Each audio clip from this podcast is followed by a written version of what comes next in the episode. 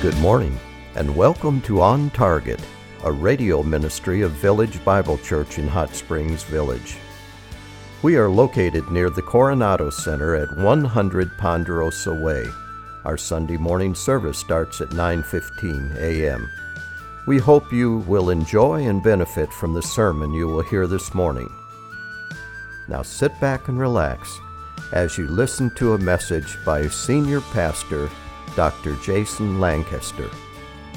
It's good to be with you this morning. Appreciate you praying for me and for those in our church who are struggling through this right now. My family, so far so good. I'm staying away from them, and that's good.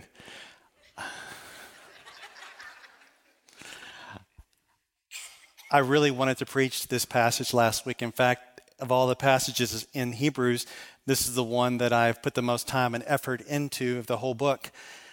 But I couldn't go last week, so I appreciate you, Levan, pulling that one off. But I want you to know before we preach this that this church called me to be the pastor 3 years ago to preach the Word of God. And this passage here doesn't tend to lend itself to church growth. It can sometimes empty all the pews. So I just want you to know that I'm just here as a communicator of the Word. I love you. It's a hard word, but it's what we need. It's what the church always needs throughout history. So let me pray before we open up.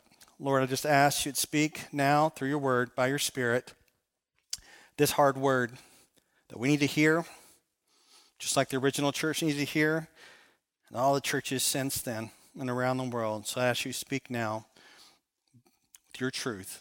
Help us to hear. In Christ's name, amen.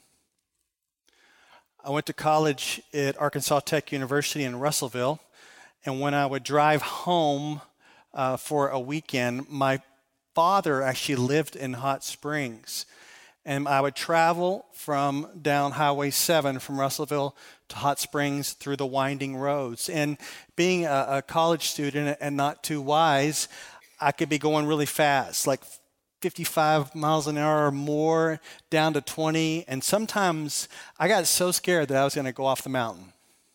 Like, I need to slow down, because there were times I was not paying attention to the signs, to the curves, and it got quite dangerous. Now, my mother actually lives in Harrison, Arkansas, so in college, I would go from Russellville to Harrison, down Highway, up Highway 7, right? Curvy, crazy roads. Well, one time my stepfather came upon an accident of some young people and watched the guy die right in front of him on that road because they weren't paying attention, driving on the curvy roads, weren't paying attention to the warning signs, and it was disastrous. And I think something very similar can happen to us spiritually. If we are not paying attention to our walk with the Lord, the consequences can be disastrous. Where we think, it's no big deal if I pull away from fellowship. It's no big deal if I'm not obeying the Lord right now. It's no big deal if I'm caught up in a certain sin. It's no big deal if I set the Bible aside. When we're not paying attention, even spiritually speaking, the results can be disastrous. And that's what the author of Hebrews is giving us this morning. He's saying, pay more careful attention. Pay more careful attention. That's the lingo that he uses in Hebrews chapter 2. Hebrews chapter 2, he says, we must pay more careful attention, therefore, to what we have heard, so that we do not drift away. This is the first warning in the book of Hebrews, a warning of 5 warnings in this book where the author is exhorting the church to pay attention. And I have studied these warnings for years, and I have wrestled with these ideas, and I thought I had them pinned down, but they've actually been pinning me down, but they've been really good to wrestle with.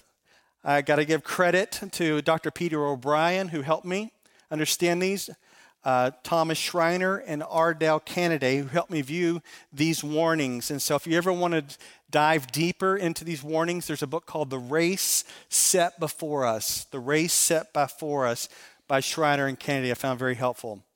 But the matter here is a matter of eternal life and eternal death.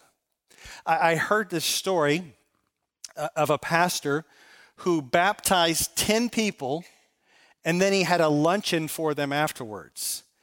And at this luncheon, he said that if the statistics hold in the American church, then this is what's going to happen to the 10 of you over the next 3 years.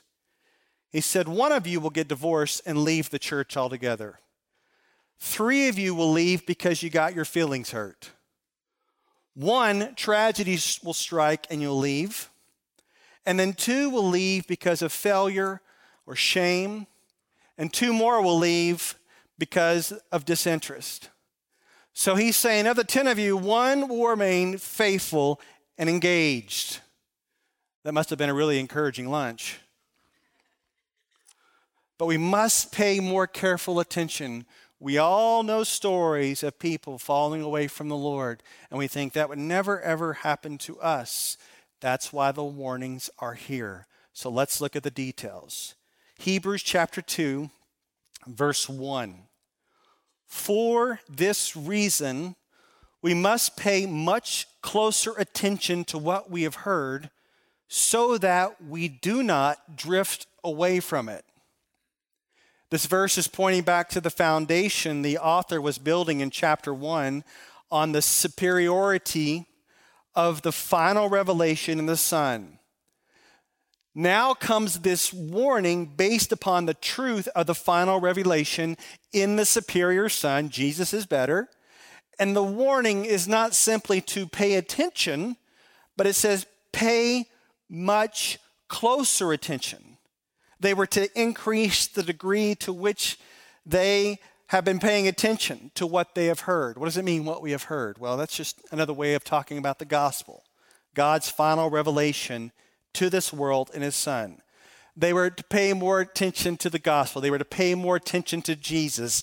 They were to look at Christ, think about Christ, discuss Christ, pray in the Word, thinking about his perfect life, death, glorious resurrection, and ascension. They are paying much more careful attention to what they have heard, because there's some problems going on. There's some persecution. There's something going on that's pressing on the church that is trying to damper their attention to the things of the Lord. And the author, he sees this pressure they are under, and he warns them to give the strictest attention to the things they have heard in the gospel of Jesus Christ. Now, here's the question. The question is this. Ask yourself, who do these warnings apply to? Do these warnings apply to Christians or not? Some suggest that the descriptions of the people in the warning passage are descriptions of non-believers. Is that true? Well, we're going to be going through 5 warnings throughout our time in Hebrews.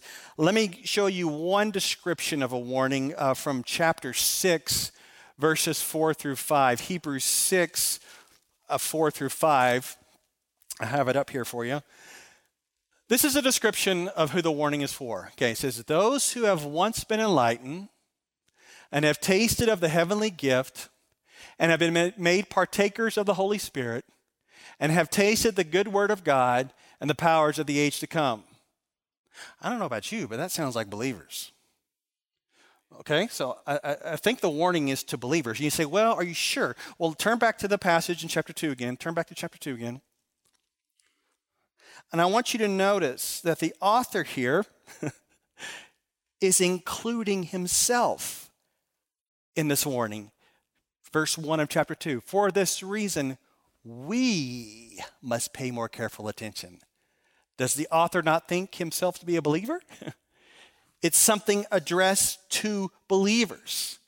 He is addressing the church corporately, because God has moved in their midst. I mean, how else are you going to talk to a church? You're going to call them brothers and sisters. You're going to call them brethren. But does that mean that the author knows that every single person in the church is saved? No. It's like the Apostle Paul when he wrote Thessalonians to the church. He says, I'm writing to the elect. I mean, come on, Paul, do you know that every single person in that church is the elect? That every single person in that church has their name written in the Lamb's Book of Life? No, you don't know that, but that's how you address the church. You call them the elect. You call them the church, the brothers and sisters. This is what you do. But we do know that even though you can address the church corporately as believers, the warning can go out to the whole church, but can have specific application to certain individuals. I've heard it put this way, that the church of all time is made up of professors and possessors. I don't mean professors as in the teaching professors, but those who profess that they have eternal life. And there are those who actually possess eternal life. Are there people that profess Jesus who will be cast out of his presence? Absolutely. Are there people who work miracles, proclaim the gospel, and say, Lord, Lord, did we not? And he says, depart from me, I never knew you.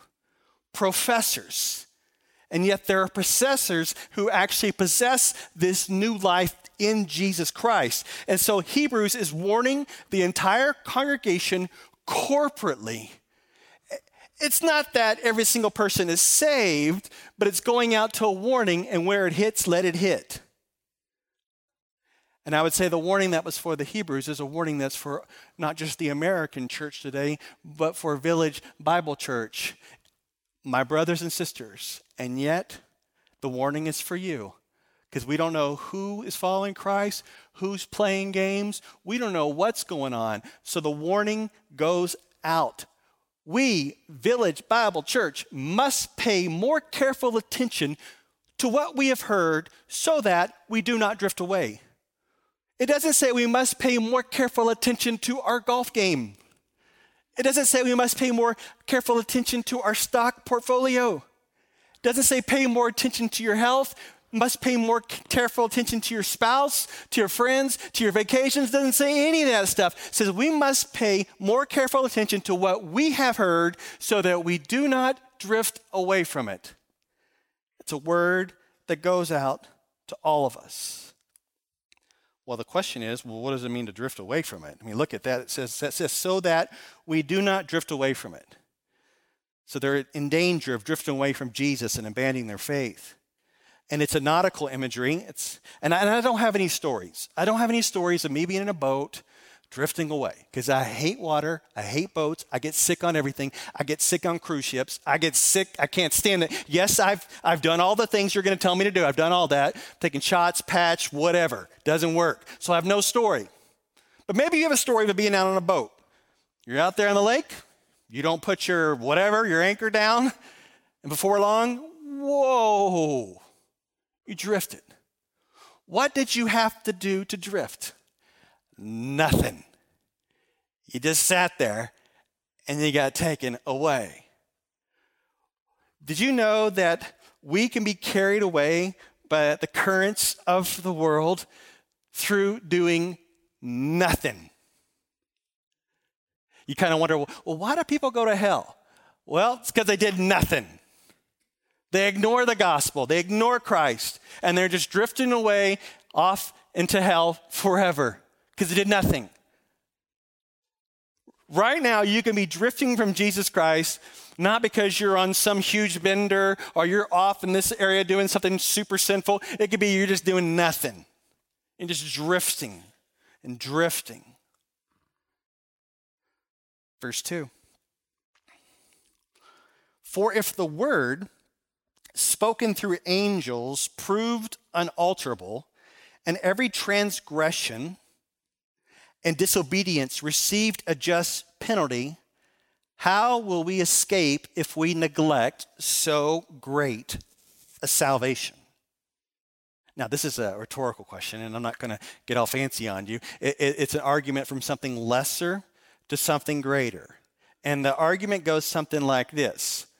So, the Old Testament came, and it was somehow the law was mediated through angels. The angels were part of bringing the law to Moses, Ten Commandments and all the rest, right?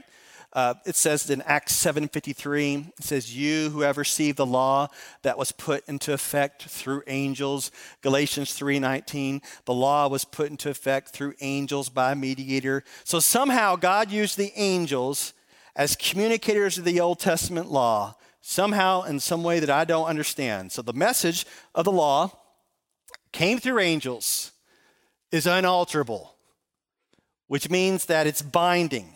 That means that when the Ten Commandments came and the rest, they were to obey it. They were not 10 options. They were the Ten Commandments, along with the rest of the law. And what happens if they broke the commands? Well, consequences.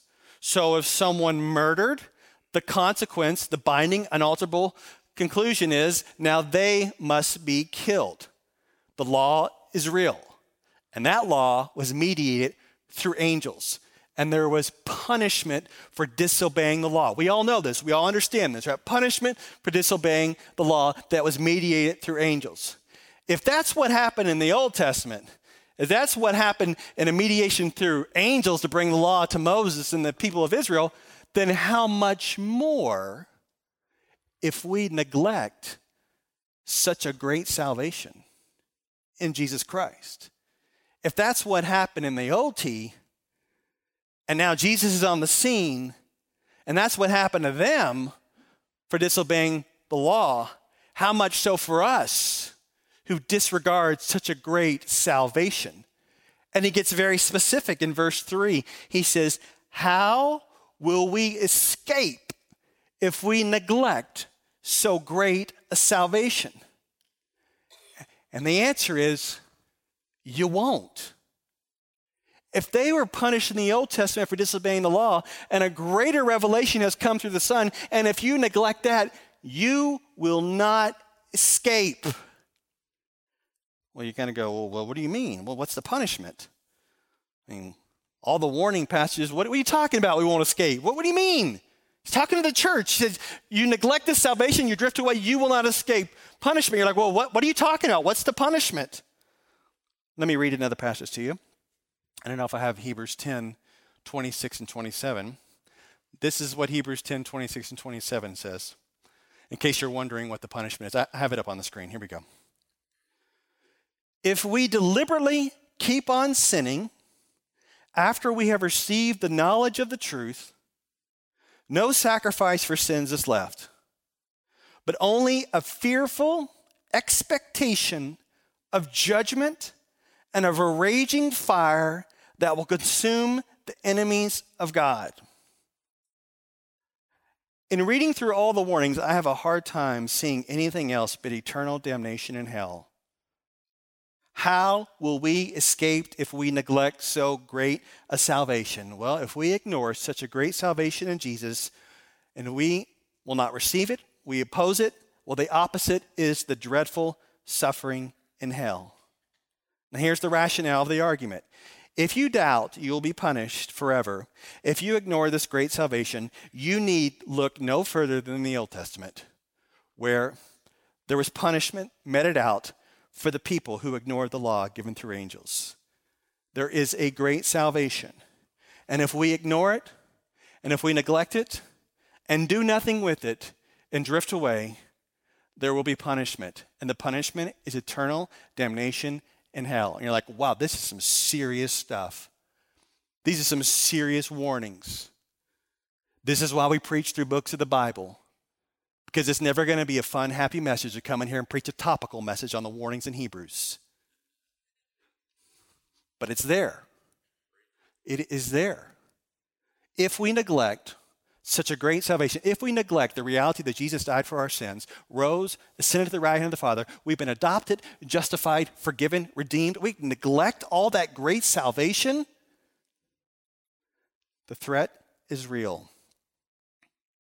Well, let's see the rationale, the argument continue. Look at verse 2 again, okay?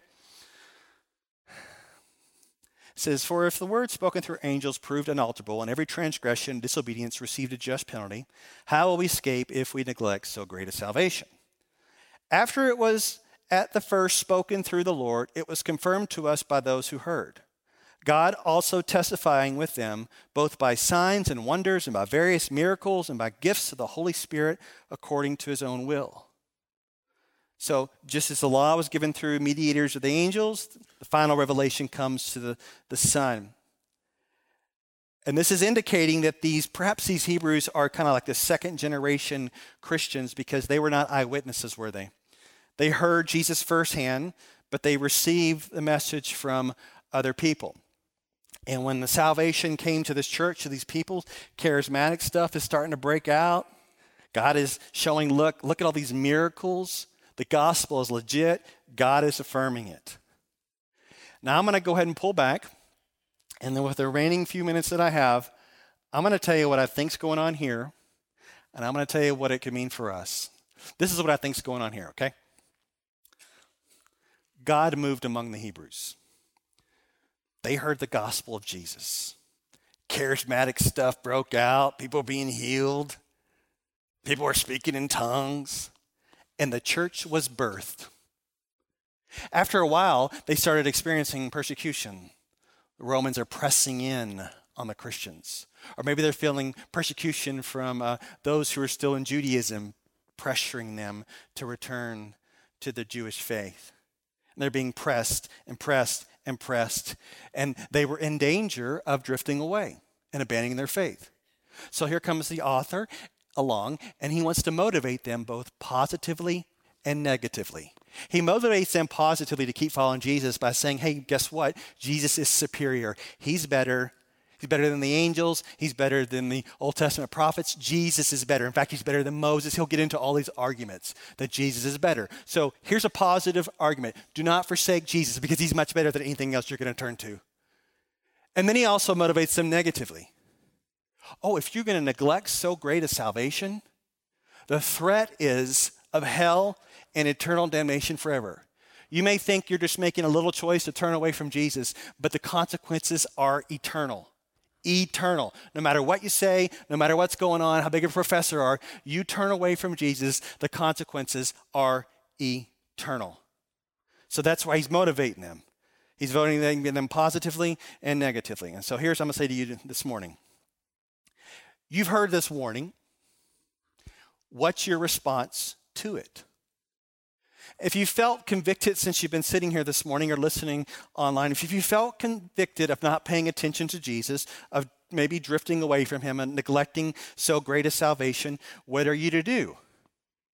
You're to go to Jesus and receive forgiveness and receive mercy and receive grace. You are to let this warning not freak you out, but let the warning draw you closer and closer to Jesus Christ.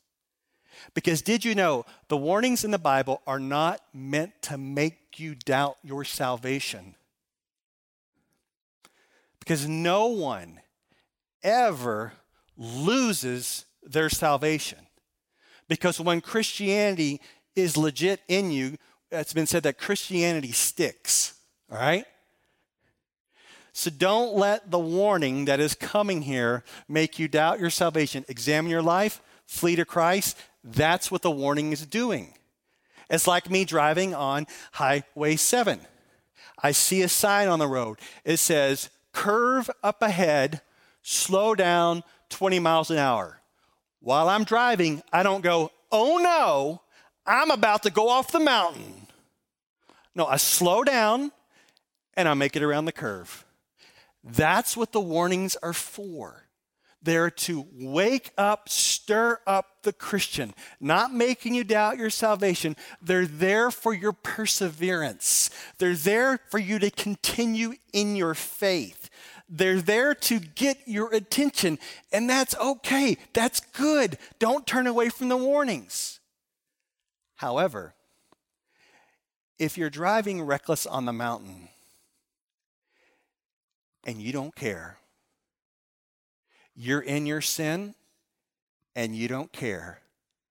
You're coasting along, doing nothing, and you don't care. You're drifting out to sea away from Jesus, and you don't care.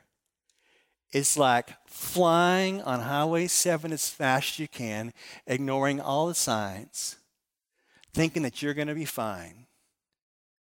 But if you're not paying attention, the results will be disastrous and eternal.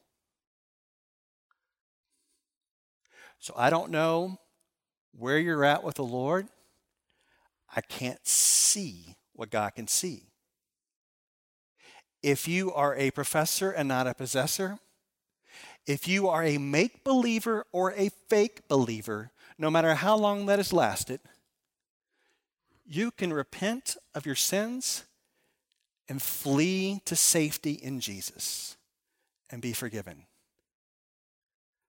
No matter how long you've been putting up the front or the show, you can be forgiven in Jesus. That is the good news. And whatever you're into, Jesus is better. And so whether you've been going to church your whole life, it's time that today you pay attention so that you do not drift away and find forgiveness and grace in Jesus. Let's pray.